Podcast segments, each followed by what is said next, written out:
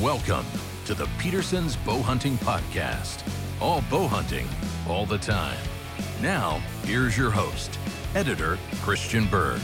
All right, welcome back to the Bow Hunting Podcast. We are all bow hunting all the time, and today we have an absolutely fascinating episode. You know, when we think about the best deer hunters around the country, it's tempting, you know, to think about big personalities, the folks you see on television, maybe the folks you see in the pages of Peterson's bow hunting. But honestly, most of the really, really great deer hunters, and there are a lot of them out there, are guys that you're never going to know. And I want to thank my buddy John Silks, Peterson's bow hunting gear editor. John, welcome to the show. Thank you. I want to thank you for tipping me off to this week's episode because our other guest is a fellow Pennsylvania bow hunter, Steve Sherk. Steve, thanks for being with us today. Oh, absolutely my pleasure. Thanks for having me. And Steve is here because John told me, hey, listen, Christian, we have got to get Steve Sherk back on the podcast because you joined us once before, Steve, and we talked about some other trail camera stuff. But you have been doing a long term trail camera study using 100, 150, even as many as 170 trail cameras scattered throughout, you know, a wide area of your hunting territory in Pennsylvania. And you run these things for several months throughout the archery season every year and you're cataloging all the data that you're getting in terms of the deer movement with other environmental conditions. And you have actually come up with some amazing conclusions and learned some things that we can all benefit from to be better hunters. And it's absolutely fascinating. So, you know, with that as an introduction, and I got to actually do one more thing, guys. I got to remind you who brings us the podcast, guys. And trail cameras is a great topic because if you need trail cameras, you know where you want to go, John? Take one guess, John. you tell me. Lancaster Art Lancaster Archery Supply. They got them all. So for all your bow hunting needs, visit lancasterarchery.com. They've I got the gear.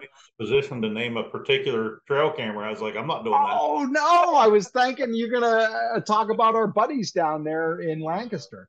No, no, they've got the gear, they've got the knowledge, and they've got the passion. So They've got the passion for archery and all the good archery stuff. Steve, you've got the passion for running those trail cameras out in the field. So why don't you just start out by telling us how did this whole project get started?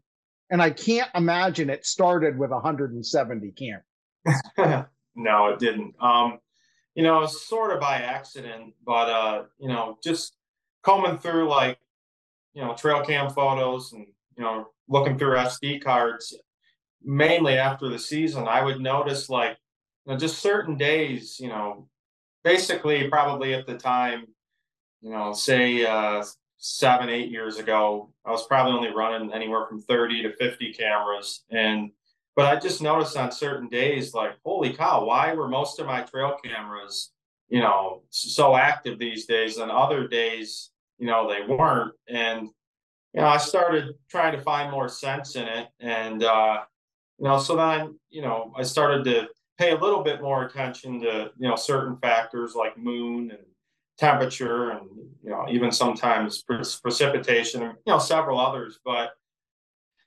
after I kind of dabbled into it a little bit, I really wanted to take the, the research seriously because I really started to see that, you know, there was going to be really something to take from it. And uh, so I did want to start with 100 trail cameras um, and that was, like I said, roughly about six years ago.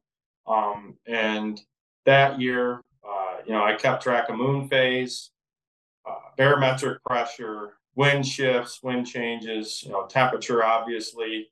Um, and I honestly thought that either moon or uh, barometric pressure was going to be kind of like the the ultimate uh, clue as far as uh, you know when you're going to see these spikes in movement. But after the first year I did it, uh, I was completely wrong. Uh, temperature just crushed everything, um, and that really started to get me thinking. And uh, you know, as I went on doing it for the next couple years, you know, temperature kept winning the game, kept showing the most uh, productivity, you know, in certain days, certain weather events. So, you know, in the past few years, I really have only focused on temperature. So, Steve, um, are, you, are you looking at uh, all deer, or are you looking at mature bucks? Yeah, right. That's yeah, that's a good good that you brought that up. So it's only bucks. Um, just I dabbled into it, like I said, seven, eight years ago. I tried keeping track of all deer, and I did find that it just seemed like does were less affected, you know, by weather events than than bucks. Like bucks seem to be more uh, just more picky about when they really want to move, and especially mature deer.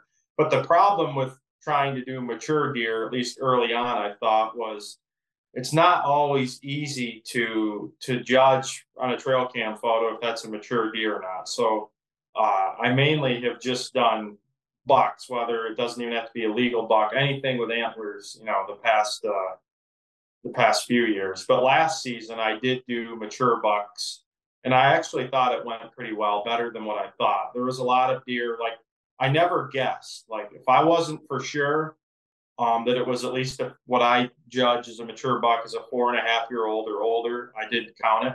Um, but we can talk about that a little bit later on too. But just uh, make sure I explain this thoroughly. Um, so my camera spread is all on public land. It's roughly a 30 mile stretch, maybe by like 15 miles wide in northern Pennsylvania. Um, so I feel like I have a good enough broadcast of of trail cameras or a good enough spread, like I think it makes the study, uh, you know, I think it makes it more valuable, and it's not all in just one small area. You know, I think I get better results that way too. So um, that's kind of why I, you know, spread it out like that, mainly just to make sure, you know, that I was given given the data a fair chance to to be accurate. Right. And then also um, the dates I do the study are roughly October 1st to December 10th, which those are pretty much the entire period of archery season in Pennsylvania as well as gun season. So you have these things spread out across many, many thousands of acres. Talk to me just a little bit about how how do you pick your your camera location? Um, I try to be very diverse in it. You know, I'm not really focusing on one thing except what I have been doing a lot, whether it's a travel corridor or, you know, next to a food source. I usually put a mock scrape, or sometimes I get lucky and there's a scrape in that area. The reason why a lot of them are on scrapes is it's you know it's the one thing you can count on in the woods that you can get a buck to stop at you know a lot of a lot of the other situations and setups, like you know, you just don't get a good angler. You don't get a buck to stick around long enough to, uh, you know, to really get to know whether it's a sometimes a big buck, a mature buck, or how many points it has. So I, I use those scrapes also to uh, just to really get a good idea what the deer is. And then secondly, too, um, a scrape, in my opinion, gives a reason for a, a, deer to come back to a certain location. Like a lot of these bucks come back multiple times throughout the year, sometimes even multiple times in a week. Uh, so it's a good way to to get a deer to want to come to right in front of that camera, you know, more often, especially. But overall, like I said, I I've got cameras in bottoms and high elevations. Uh, I try to I try to spread them out in a lot of different areas because once again, I want to get as much data. Uh, I want to give the the study a fair chance to to be extremely accurate and useful. So you know, I'm trying to put them in a lot of various locations. Well, and that's you know that's what I wanted to hear because again, you know, you're talking about drawing some conclusions and it's it's a broad you know you're casting a pretty wide net here uh, covering variety of habitats probably some some open areas some field edges so, like you said, some ridge tops, some bottoms, probably some areas along, you know, creeks or rivers or crossings and things like that. So, so you've really got it covered well. And yeah. and again, you're looking at deer, you know, across a wide enough area where, you know, when you talk about the herd that you're monitoring, it's not just one localized deer population. It's there are deer within your study area that those home ranges, I'm sure, don't even come close to intersecting. Yeah, exactly. And uh, also in my guiding business, uh, it kind of bodes well too because the more cameras I have out, and especially in a wider area, you know, the more the more big deer we're going to locate, the more I'm able to spread out hunters. Like, you know, it works in a lot of different, you know, a lot of good beneficial ways, uh, not just for the study. Uh, but I, I, feel that, you know, it's, I feel it's pretty important if you're going to run a lot of cameras to uh, to give them a good spread, whether it's not just in you know multiple different types of habitats and you know different elevations but you know cover as much ground as you can too i think that makes it a big difference yeah absolutely and so so you know i know before we started recording you know we talked about you've probably cataloged well over a million maybe multiple millions of trail camera images over the six years or so that you've been doing this. So let's just dive right in. I mean, this is what people are dying to know, right? What are the conclusions that you've drawn? And I guess you want to start out with talking mm-hmm. about that temperature because you said you've you know you've identified that as the number one factor so what are some of the parameters that you've discovered uh and then we can take it from there yeah um i mean there's things that happen every year or you know things that you can say, like, you know, for one, a lot of people love the early part archery season in Pennsylvania. Some people say that's the best period, but actually, in the years I've been doing it, it's always been the worst period for movement. Um, our best stretches of movement. yeah, you're our, not gonna. You're telling me that I have to let actual hard and fast, indisputable data like you know mess up my fanciful notions of archery season i can only tell you what i found but uh, it definitely doesn't since i've done the study like it definitely plays a role into when you want to hunt and uh, you know whether it's time of year and or like if it's real warm out i'm not as excited anymore but what i kind of wanted to bring up was like the early part of october is always slow now even if you get good temperatures, yes, you will see spikes in movement. Uh, the temperature is a factor at almost any time of year, except uh, it does seem to have an opposite effect in the winter, which you know, I don't want to go too all over the place right yet. But my point is like what we do see somewhat similar every year is our best streaks of movement. And if you were to maybe boil it down within a few weeks, um, would either be the last week of October or first two weeks of November. There's that's always when we have our greatest period of movement. But I will say, in the past three years, it's been a different week. So some people will tell you that it doesn't matter, you know, weather or hunting pressure or anything else, but some people believe like say roughly like November, you know, second to the ninth or something is always going to be the best. And we have not seen that. It's been there's always been big differences every year. Um, uh, in 2020, the best stretch of movement was the last week of October. And 2021, the best stretch was first week in November.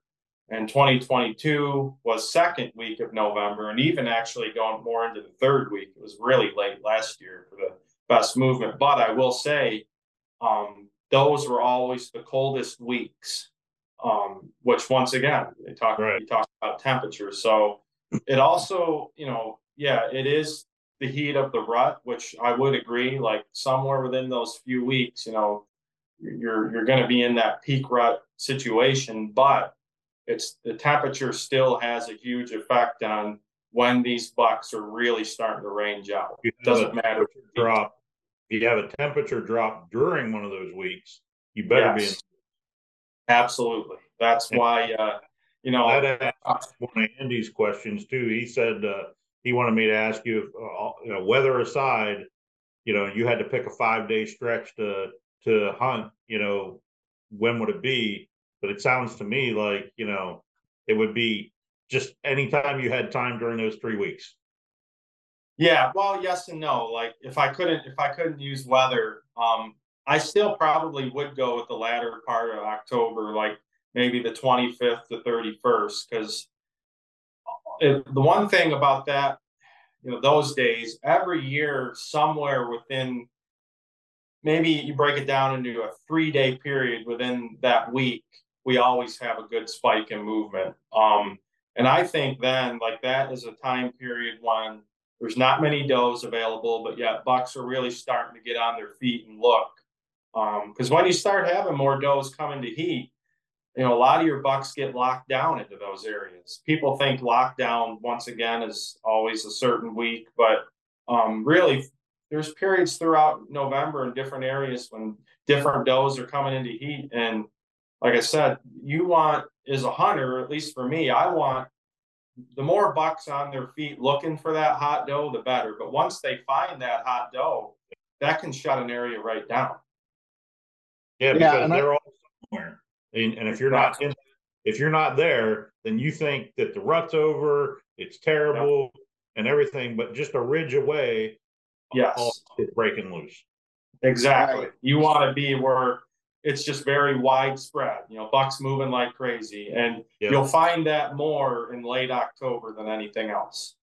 Yeah, and the other thing that we're talking about here is, you know, when you mentioned earlier, Steve, that a lot of people will say, well, it's always going to be, say, between like the second and the 9th in November. I think what we're talking about there, and I don't argue with this, it's based on mean conception date.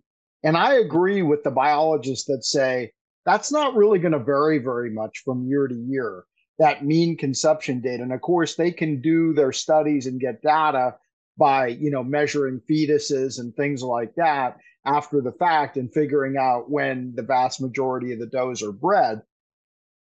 But again, what we're talking about is when can you capitalize as a hunter? Because the rut is going to happen regardless of whether it's 100 degrees or zero degrees or anywhere in between, that's not going to change. And I don't think we're arguing with that. What we're talking about is, you know, unfortunately, if it's 100 degrees, almost all that rut activity is going to happen at night, and it's of no use to you as a hunter. Um, and so, what you want to do is within that period of late October to mid November, when you know these things are going to be happening when are they most likely to be happening during legal shooting hours when you can actually use it to your advantage exactly yep i i always tell you know even like my clients i say you know just because it's even 70 degrees it doesn't mean that the rut isn't going on and even there's always some movement and even outside of the rut like deer don't just lay in their beds for eight to 12 hours a day. They get up some, but, you know, like John brought up, it's, unless it's a prime weather day, a lot of that movement is very centralized and it's so much harder to, to get in that window or to find that. Um, you know, it's just, just makes it much harder. So, uh, it's just, uh, you know, one of those things I've found that the, the further deer are moving and bucks especially, the greater your odds go up. So let's get into some details, okay? Because you talked about the coldest week during that, you know, last week of October, first week of November. The last three years has been the best week. But I mean, we got to get a lot more specific than that. What's cold? And now, again, yep. we're talking, we're in Pennsylvania. So if you live in, eh, you know, Virginia, it's probably not going to be as cold. If you live in Maine, it's going to be colder. So I think there's some relativity to what we're going to talk about here that people have to sort of apply to their particular areas. Yeah, is it is it temperature or is it temperature change?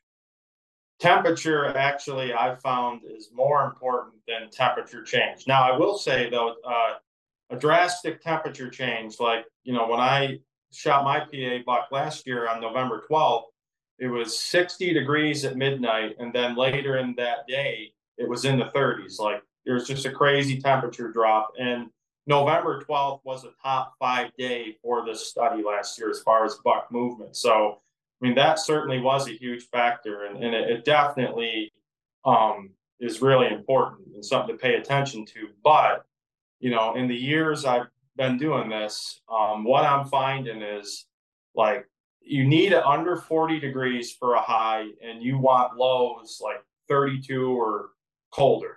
Um, I can't say I've seen very few days, even here in northern Pennsylvania, where I had lows like in the teens. So I don't know if there's anything such as too cold either. Probably not, you know, during the rut. But anytime I'm seeing, like I said, temps in the 30s and the lows in the freezing or below freezing mark, always a tremendous spike in movement. And if those temperatures stay the same, even for 10 days straight, like some people will say that stagnant weather stagnant temperatures start to have an effect on deer movement. I've seen completely opposite of that. Whenever you have prime temps, I would say from October 15th to November 15th, you will see very, very good movement. It could stay like that for two weeks, and I think the movement would still stay pretty good.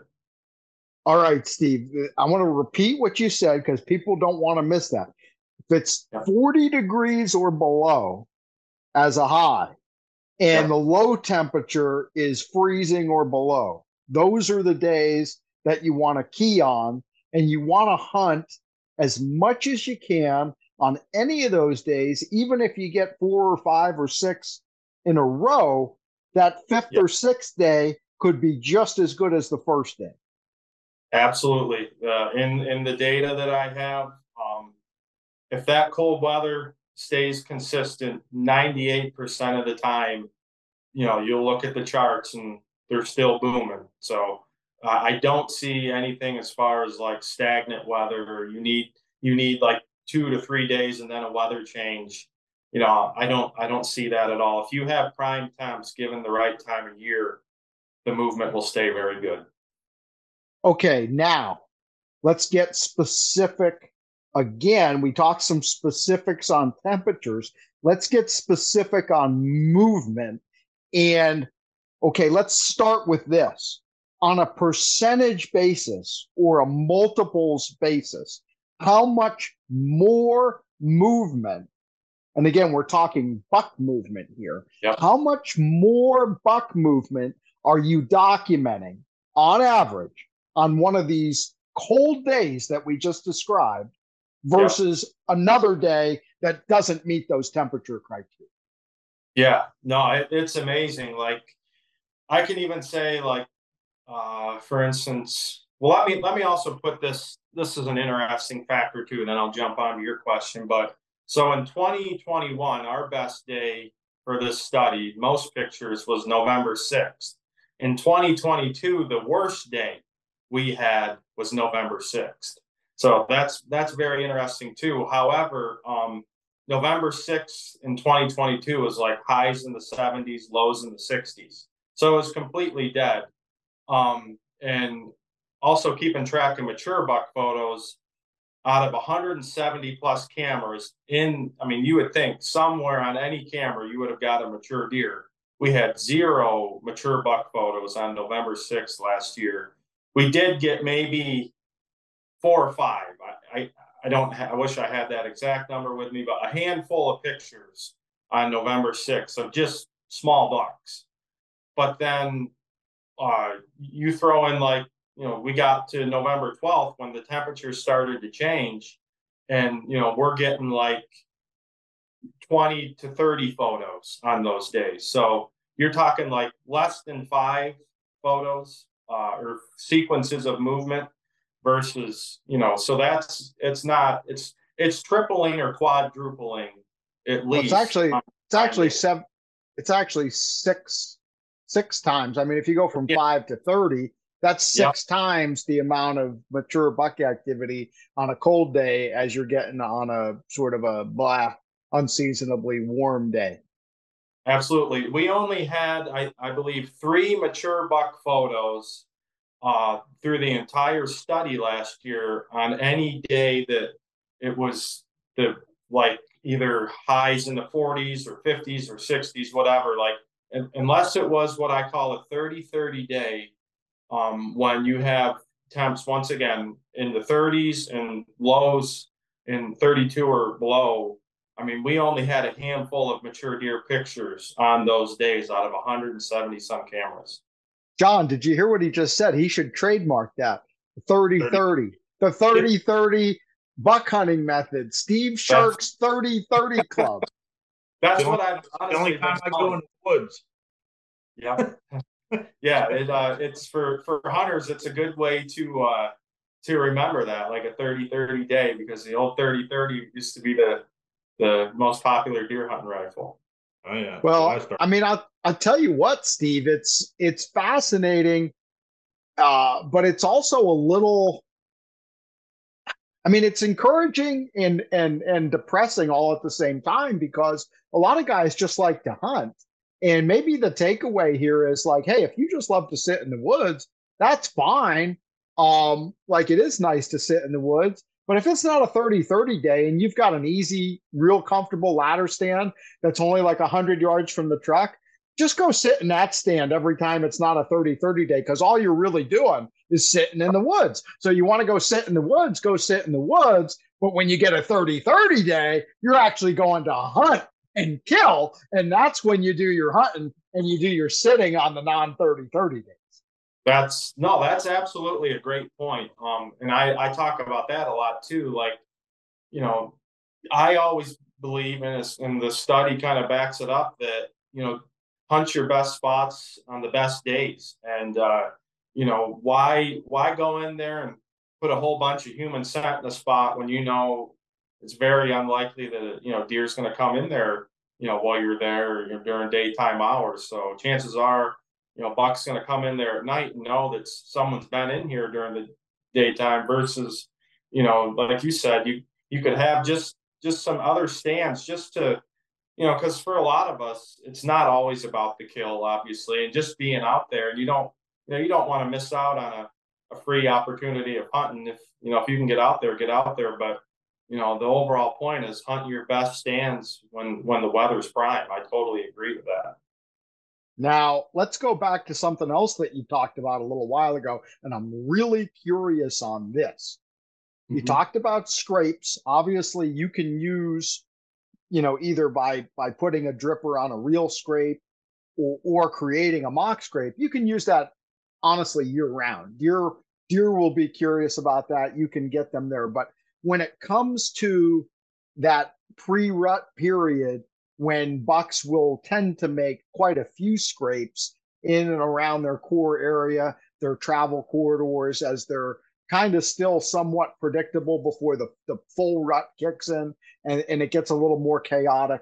What have you identified through your study in terms of scrape activity or frequency of visits to scrapes?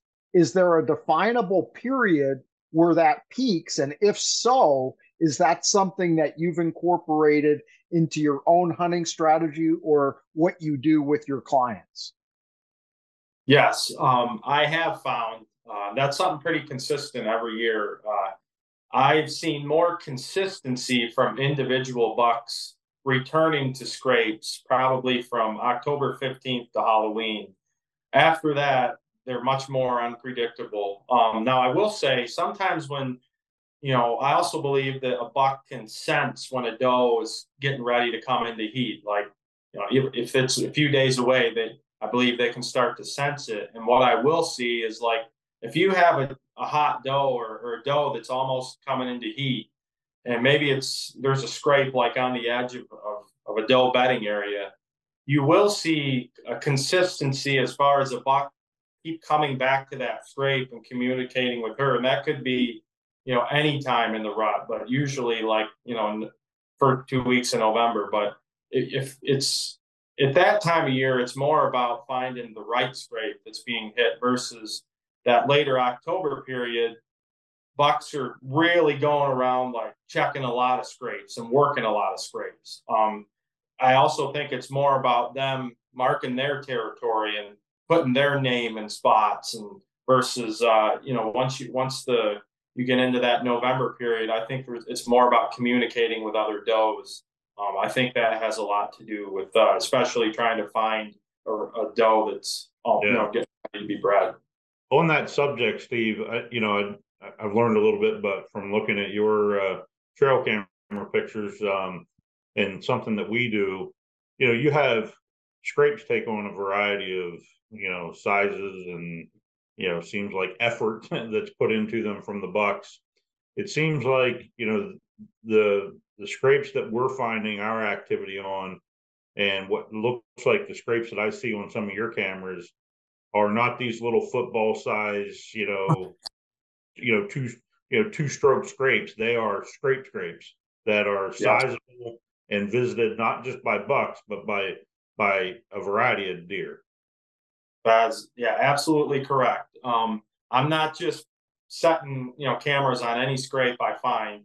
You know, I've I've got enough experience where you know I feel like I know what to look for, and scrape size is one of them. Um, I don't put a lot of you know a lot of cameras and places where uh, I feel there's a lot of night activity. I mean, I, I do have a few cameras in those spots because sometimes you can at least get inventory from those. But you know, I'm looking for scrapes around thick cover or more remote areas uh, where I can get you know better daytime movement. And another thing too about scrapes is I have seen like this is specifically you know from hunting over scrapes and watching bucks work. I'm like I've seen one buck you know work a scrape for 15 minutes, pot it out several times, and by the time he leaves, it's about four to five feet long and almost that wide. So not always scrape size is going to be the true indicator, but what you do want to look for, and I like to do this uh, like in the postseason period, if you have a mild winter, even the winter months, but early spring mostly is you want to find scrapes where there's like a lot of roots starting to be exposed because that's a sign of more and more deer activity, more dirt being dug up. You know, if, if it's just bare ground you're seeing, even though if it's a big area, it hasn't really been worked, you know, for long or for many periods of time. But when you start to see multiple roots being dug up, or sometimes I've seen them so bad that they start to develop like an oval shape because they're just pot out. Because nine out of 10 times uh, in the fall, a mature buck is going to not just put his scent on the licking branch, but he's going to scrape the dirt and then urinate in it. So that's a true sign of, of a very active scrape is you know, when you start to see the roots being dug up and you know starts to have that impression in the ground. That, that um, leads me to another question. So, um, when you're out there and you find a scrape like that, just put a camera on it and walk away, or do you do you hang a branch? Do you what do you do? A vine, a branch, or do you just set the camera and leave? Um, no, that's that's a great question. Most of the time, I will hang a beech limb if there's beech in the area. Uh, I like to use beech limbs because they're one of the most durable uh, branches you can use for a licking branch. You know, they can take a beating, and uh, they hold their leaves after they've been cut. Like a beech limb will sometimes hold its leaves for a year after it's been cut, you know, from the tree that it was on, and those leaves are an added attraction. They hold scent better. And I've just found that licking branches with leaves are more preferable to deer. Some people say, you know, a lot of people really like grapevines. And I've up my way, I haven't had as much luck with grapevines as I have beech limbs, but we also don't have hardly any scrapes or, or much grapevine in general. So I like to keep it as natural as possible. Um, I'm not also I'm also not I'm rarely ever putting scent on them. I don't believe there's a lot out there that can mimic the true scent that a deer has. And also, when I go to hunt uh, a scrape, like I don't like to walk up to that scrape and risk my own human scent being spread around that area just to put, you know, deer scent there. Now, some people will say they have a lot of luck doing it, but I've had better luck just, you know, uh, putting hanging a good a good licking branch, even if it's a natural scrape, because what if you don't have a good licking branch? Like the deer don't know that, but if it's not something that's going to hold up and that licking branch falls down and there's nothing within reach, most of the time that scrape's going to really re- shut down or the, the activity will really decrease. So, you know, you want to make sure that scrape's going to hold up for a good long period of time. Yeah.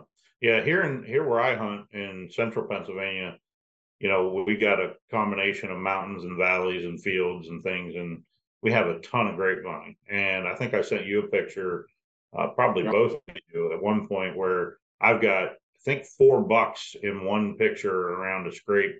Um, one, one, of them was licking the vine, one of them was pawing the ground, two other ones were just standing around it. You know, so you know, I, I like to hang vines here, but I've been thinking about doing like a little uh, study of my own and almost putting like a vine in one part of the scrape and a beech in the other side part of the scrape and see what happens.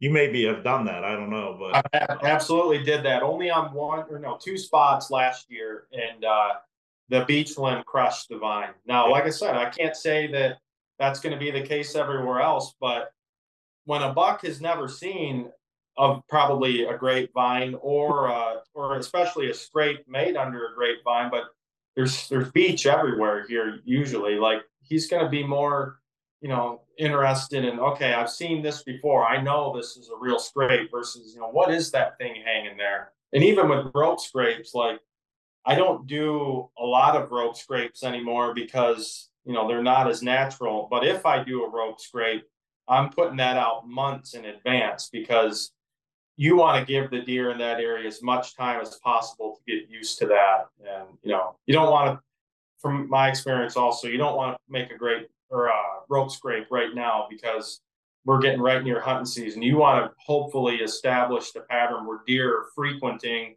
right at that scrape and wanting to come in and you know visit right. it frequently. Yeah. One of the things I can tell you is, you know, that picture of all those bucks around that uh, that vine. I got a lot of questions. People asking me, "What pre-orbital scent did you use on that?"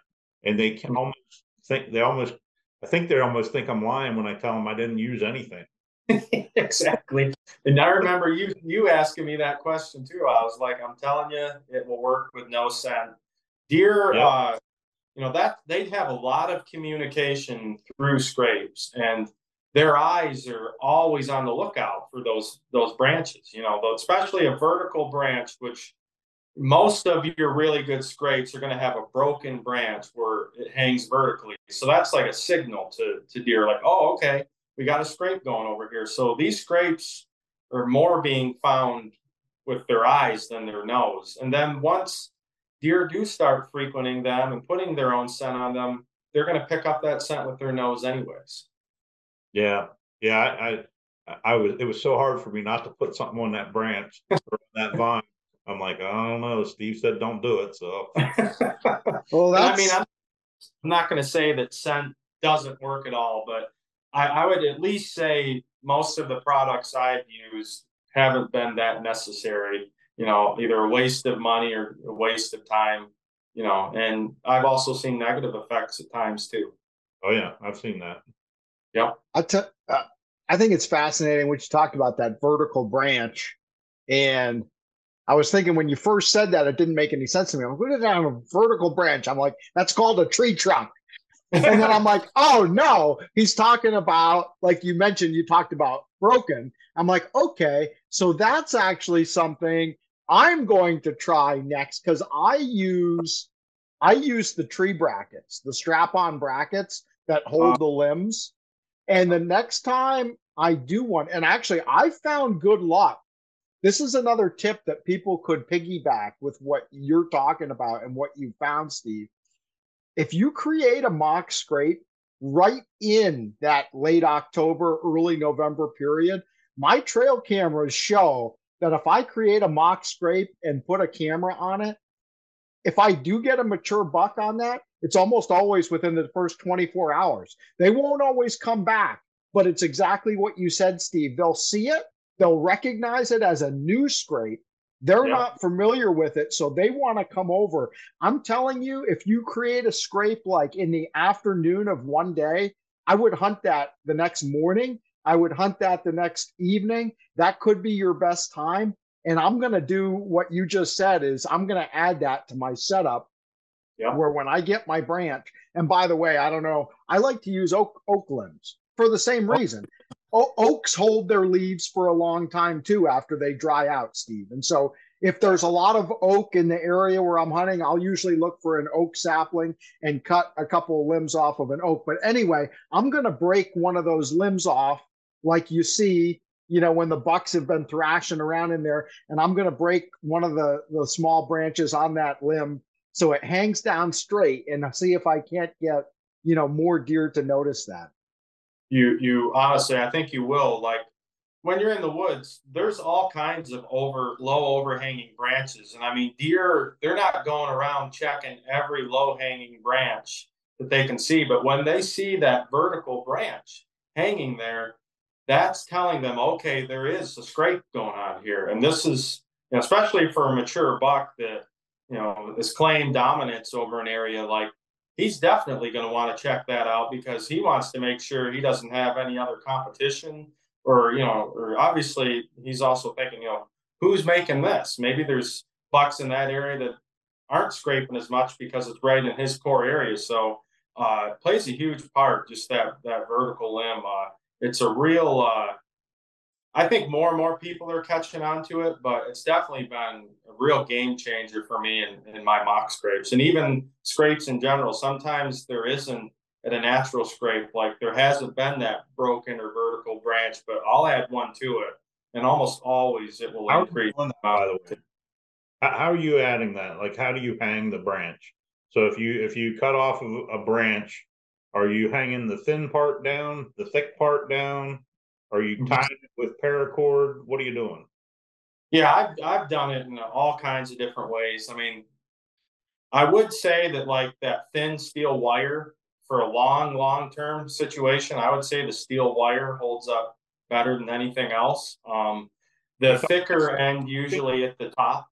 Are you talking about steel fishing leader or what do you mean steel wire? Steel fishing leader would work good too. Or they make just like uh, you know, I don't really know what it's used for, but you like at your hardware store, you can get a spool of of steel wire that's just a little bit thicker than fishing line. But the only reason why I like that steel is I've had times where like a squirrel or a chipmunk or something, you know, chewed it. Even my uh like I, this year I've been been using a lot of zip ties. They're just they're really convenient. You throw five or six zip ties in your pocket and you know they work pretty good. However, I have had some of them get chewed as well, but nothing has ever uh, went through the steel products that I've used. So that might be be your best bet, but honestly, I've used string, paracord. Most of the time, you know, anything like that holds up for quite a while. But I like to hang the the thicker part of the branch up high. Especially, I like the thinner part of the branch. You want to maybe have some flexibility. Um, especially like if deer are working it real heavy. If it flexes, it will actually last a little bit longer too, and not pull as heavily you know, on whatever you're tying it up with. Um, and usually the thinner part of the branch is what has the leaves anyways. So, uh, you know, that's, that's also another reason why they hang lower. Another thing too, I look for is when I cut a beech limb, a lot of times it has all kinds of little branches off it. I'll usually, you know, snip all of those limbs except for like a bottom cluster, but I'll leave a little notch of a limb at that thicker end of it and that's where I'll tie because that yep. that little notch of limb will hold that you know whatever you're using zip tie or whatever it holds up better that way too. So something to keep in mind. Yeah, I have a series of uh, pictures of about a 300 pound black bear coming in and sitting down underneath my licking branch and just pulling on it.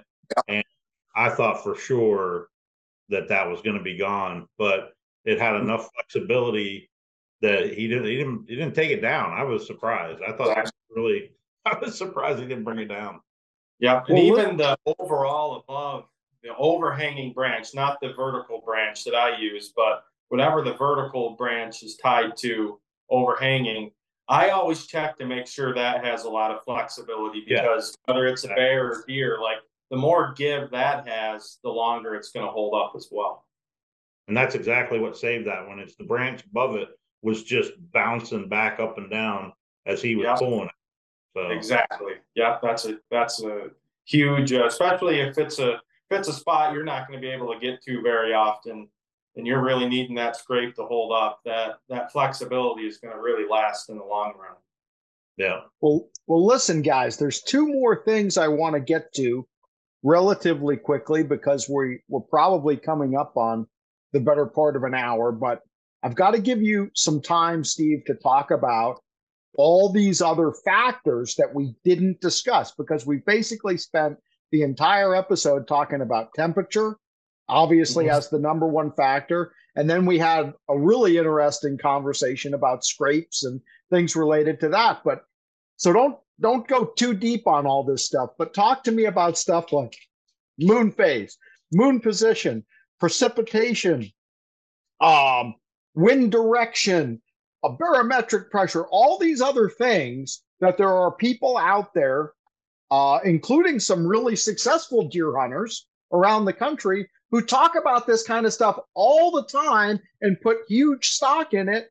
And you're like, well, I don't know what to tell you, but I got six years and millions of cameras uh, or yeah. millions of photos, and I'm not seeing it. Yeah, no. I still got my I still have my rapid fire questions you promised me, Christian. All right, we'll get to that. We'll rapid fire at the end, but he's got to touch on this because yeah. you know there you know there's going to be guys listening to this who are like, no, it's the red moon. I hunt by the red moon. That's the only thing, you know, and, and whatever it is. There's another guy who thinks it's the first day after a low pressure system when the rain clears out. He's got to be there. Or there's another guy who's like, hey, I know my buddy Clint Casper who writes for us all the time. He's big on studying what wind direction a buck likes to move on, and he hunts the bucks on that. So I just want to give Steve a chance to kind of like say why he hasn't keyed in on any of these other factors. Yeah. Um, no, I'm glad you brought that up. So I'll start with least of a factor and then work my way to what I've also noticed to be greater factors of movement. And this might be a surprising one, but probably the moon has been the least of a factor for these spikes in movement. Um, I have seen, and even last year, if I remember right, full moon was October 8th and I think November 8th. There was a little spike in movement right after those full moons, even last year. But overall, I have not seen the, the results and the the same notice the same uh, you know information that other people are giving you on whether it's moon position or phase, whatever. I, I'm not seeing hardly anything exciting when it comes to moon phase. Um, also, uh, probably you know, another one that's talked about, and you brought that up, would be wind shifts. Um, I think it also depends on which way the wind shifts more than just any wind shift. Um, but here's another factor too. Like I did see uh, great spikes in movement over the years on north wind shifts, but then usually that's a cold front. So do you blame that on the wind shift or do you blame that because the, the colder air approaching? I will say also that if you have a really good front rolling in, a lot of times that movement spikes even before the cold air gets here. Uh, you know, you got a cold front coming on Friday. Don't be surprised if you see some big spikes of movement Wednesday or Thursday. So, you know, that's where something else is beating the temperature, and it could be that wind shift but the problem is, like I said, a lot of our cold fronts we're getting either north or northwest winds. So, um, but like an east wind shift, I've seen major decreases in movement where some people say east wind is phenomenal uh, because you hardly get them, but not for me. East wind, uh, I think it might even bother mature bucks. When here, oh, this is my proverb: when the wind is from the east, the hunting is the least. Yeah, they say that for fishing too, and, I kind of agree to that. Um, I think if it's uh, if it's an unknown wind, you know, it has more of a negative effect on movement because whenever deer feel insecure, generally they will move less. They will spend more time laying down in their bedding areas where they're more secure than anything else. So those odd winds, like an east wind, I've seen less movement. Um, but north and west winds have always been the best uh, for spikes and movement. Also, barometric pressure. I can't say that I've ever noticed like it, it has to be at a certain number, but once again, when it fluctuates quite a bit, that's when you'll see spikes in movement. Um, now, ultimately, though, another thing, and you touched on it a little bit. Um, probably second to temperature would be precipitation. Um, like you brought up right after a rain, that's probably number two outside of a temperature spike or temperature drop. Um, like the longer it rains, like if you get like uh, a rain where it's you know close to a 24 hour period, it doesn't let up, and then pow, you know, it lets up. There's always a spike in movement. Some some really good spikes, especially. So right after a rain uh, is really really good, and also um, those first couple snows we get every year in the rut, a lot of times we'll get a snow like first, second week of, of November. There's always spikes in movement those first couple snows. Um, I, I I can't say I know the exact reason, but you know, keeping track of that information, you, know, you throw the weather down and you look, oh wow, it was even cold on Monday, but then it snowed on Tuesday, and look how it even spiked even more. Like that's what I'm seeing. So um, those first few snows every every rut or every fall, they're always really good. But uh, like I said, other than that, though, nothing has been able to come close to to cold temps uh, in my studies. But you know, this is only from October 1st to December 10th, so I can't say that some of those other factors can't outweigh at different times of year too. And it's buck movement, not just any deer movement. Yeah, correct. It's buck movement, and well, and I do think does are less affected by everything because does tend to stick to a smaller area, but they move a lot within that area. Yeah, like a, a mature buck, he is uh he's more uh he's selective on his movements. He's more selective about where he's going to move. So it takes something out of the ordinary to really get him out of his comfort zone and, and want to range. And once again, that's in my studies, it's been combined with time of year and temperature seems to really be the, the greatest factor. And, and honestly, going into this, I I never thought that once again that temperature was going to be it. But when you do a study like this, you just sit back and let the data speak for itself, and that's what I've done.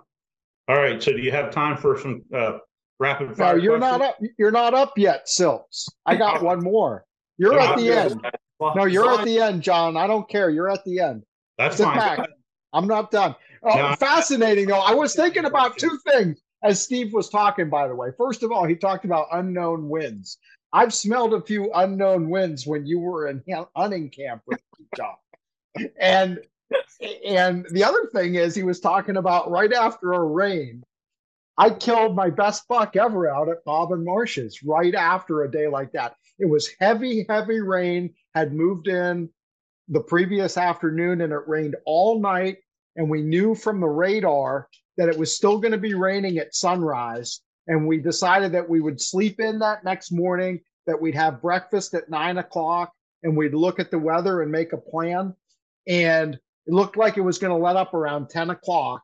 So we got ready around 10 and went out and there was a massive flurry of activity that morning like in oh. the first 60 to 90 minutes after the rain stopped. And i killed like a 163 inch buck that morning. It was awesome. Yeah. Yeah that's number two. Like i said i right after rain is almost as exciting as is like i said those prime temperatures. So i totally agree so so my last question and i promise you john the rest of the show is yours after this but 30 seconds, right? I get 30 seconds.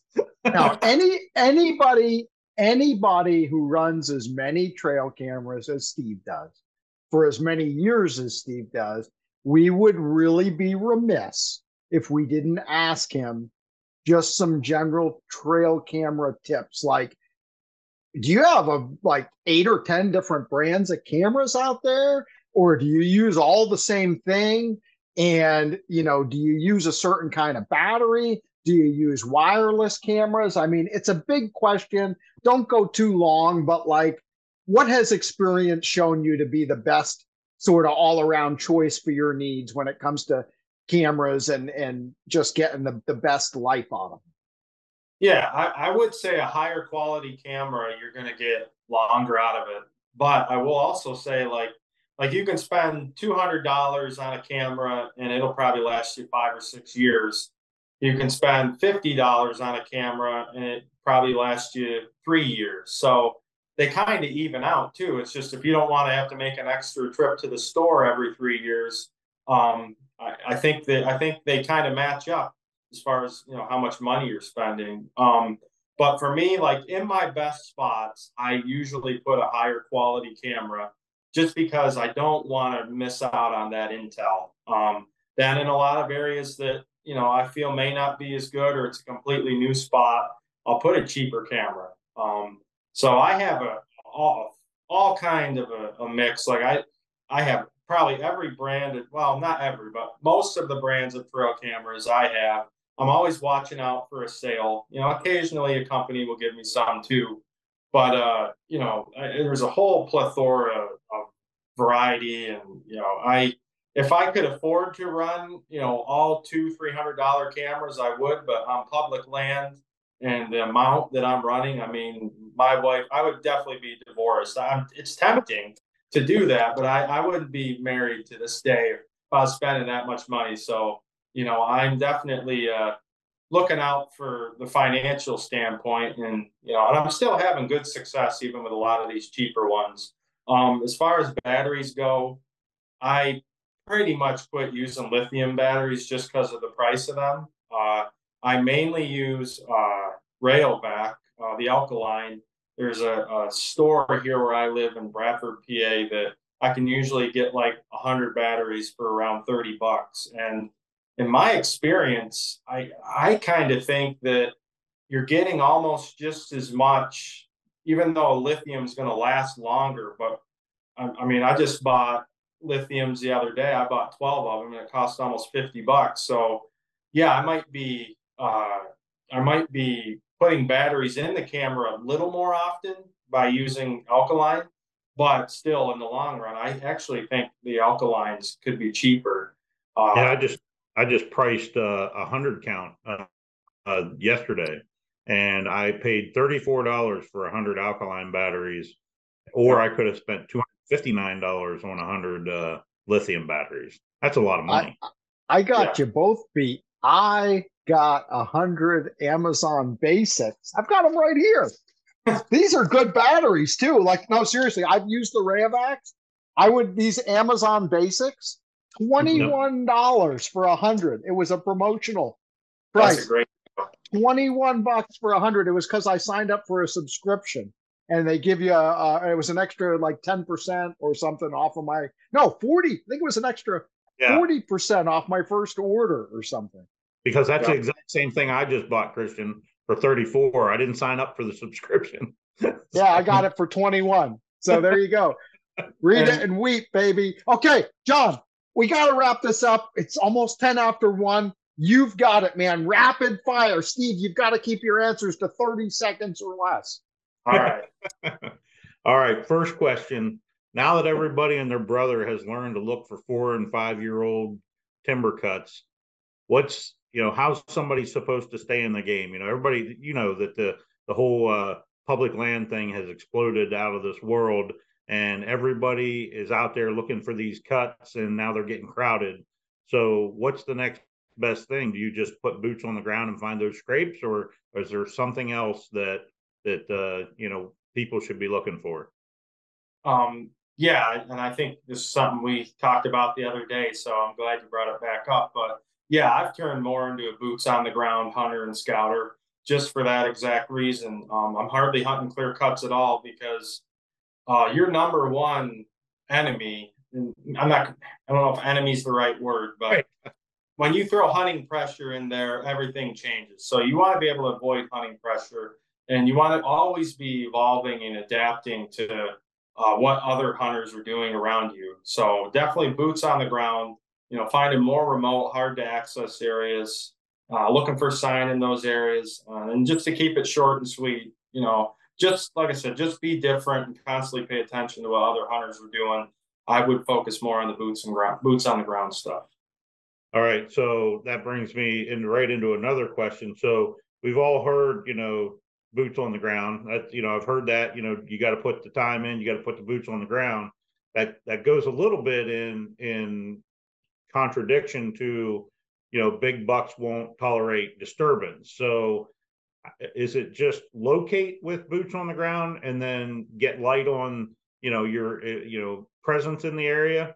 Uh, is that how you do that? Because obviously, you know, you don't want to bump the, the bucks out. You just want to locate. Yeah. Uh, and I will say that when I'm doing extensive boots on the ground, it's, it's usually postseason scouting. That's when I'm really dissecting areas very thoroughly. So unfortunately, at this time, heavy boots on the ground could be a factor. I mean, what if you do bump a buck one time?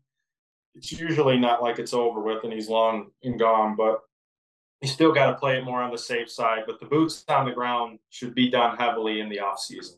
Uh, well, I, I, I got to add, I got to add one thing there too, John. And this I'm going to give credit to Clint Casper uh, who says this in, in, in some of his articles, but I agree. If you're if it's right in the period that we've been talking about today, right?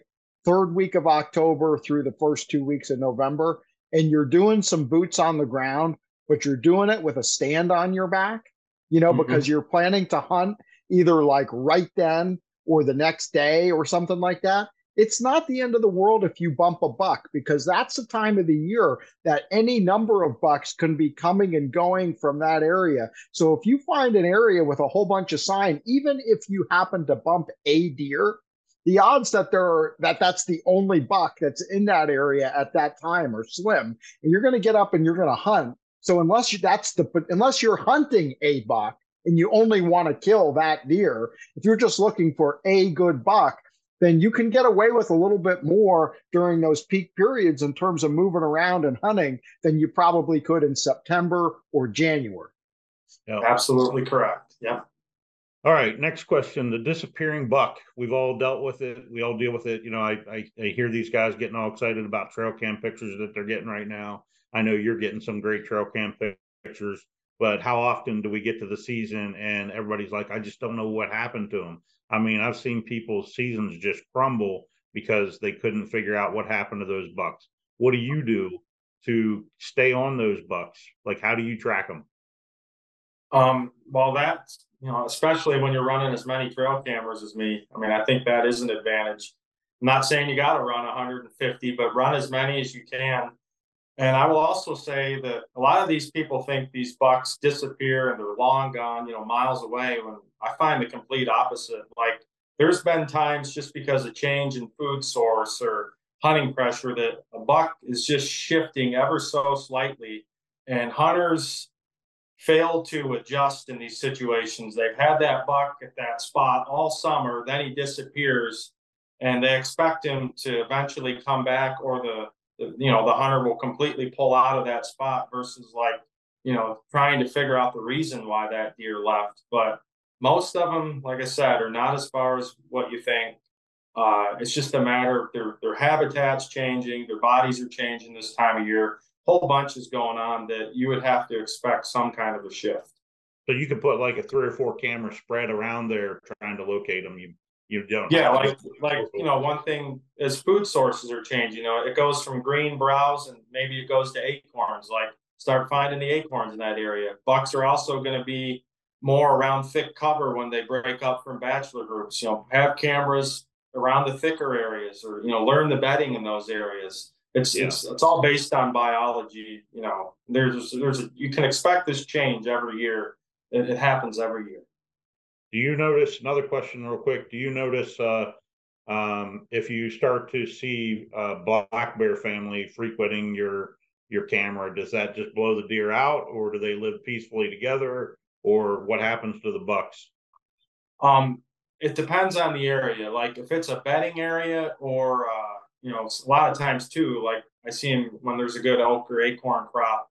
Uh, if you if you have a ton of bears in that area, it does tend to push the deer, especially some daytime feeding, because bears will feed all day. They're not like deer. You know, they'll feed right at noon on a hot day. But um, it seems like areas where deer want to be more concentrated, uh, that will that will bother you know deer and kind of push them out some. But if it's just like a travel corridor where both animals just kind of use, you know, but not so much uh, to a patternable standpoint, it's just kind of you know unpredictable. I mean, I'll have bear, deer, coyotes, bobcats all in one day on one camera, but just depends on what what the what is happening in that area. All right, my final question. So I had a, and I'm going to put you on the spot here. This is the, this is the Steve Sherk truth moment. So I was told by a very successful uh, public land hunter in Pennsylvania that there's like one or two keys to their success in public land that they won't tell people and that you won't tell people. Is there a secret out there that you're keeping from us, Steve? We need to know. Absolutely. There's secret deer. There's many, many secrets. And I will say, um, I'm sure you know, like I do scouting classes. I hold a couple scouting camps. Like it's amazing because so many of these people follow me on social media and they listen to these podcasts and they're like, holy cow, Steve, like this is all stuff or a lot of stuff that you've never talked about because I'm okay with telling a group of 10 versus thousands. You know, I'll give a little bit to someone that I can basically share a secret with, but there's definitely a lot of secrets. All right. So, Christian, we have to be a part of that group of 10 here next time. well, I was going to say it's a great way to end because what Steve's really saying is if you want I mean, this was, I actually thought this was a fascinating episode. I think there's a ton of great information, stuff that I'm going to use this fall, John. I'm going to key in on those 30 30 days for sure. So, I mean, I think there's a lot of really good stuff. But uh, if people do want a little bit more of Steve Sherk's secret sauce, you've got to connect with him a little more personally, a little more intimately. And so, how can people do that? You mentioned social media, Steve. Uh, what are your social media handles? Do you have a website? I know you, you have a guide service. So how can people who listen to this and they're like, man, I need some, I need me some more Steve Sherk. How do I well, get it?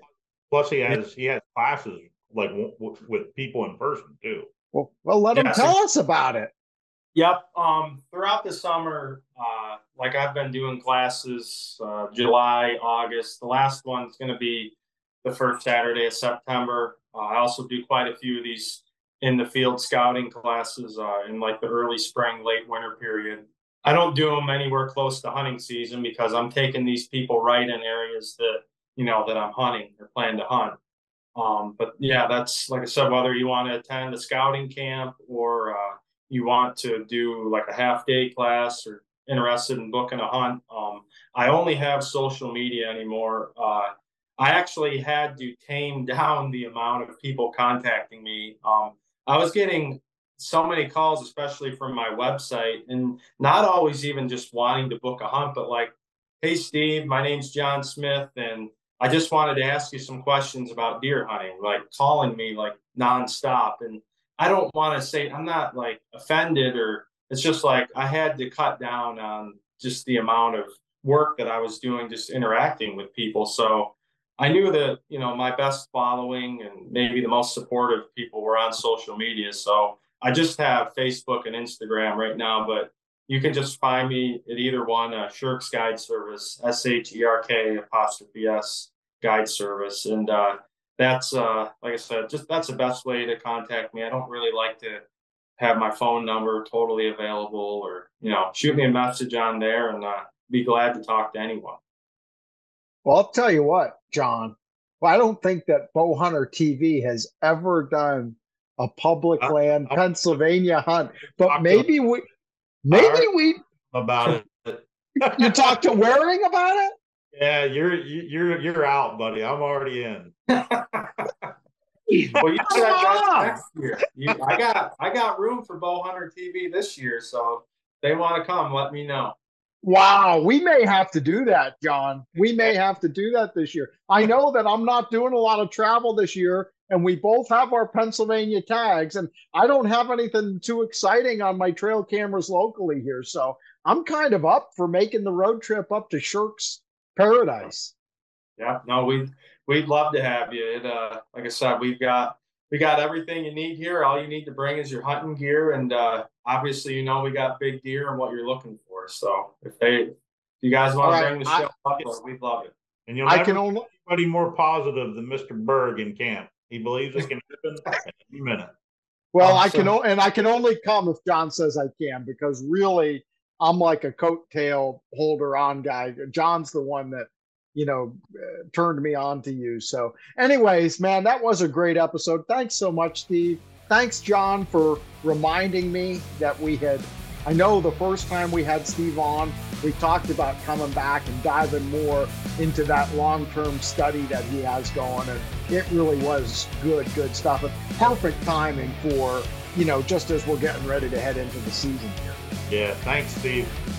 No, thanks a lot for having me, guys. And uh, if I don't hear from you in the near future, you know, best of luck to you. But I'll keep a couple spots open just in case you guys need to get up here this fall. Thanks for downloading the Peterson's Bow Hunting Podcast.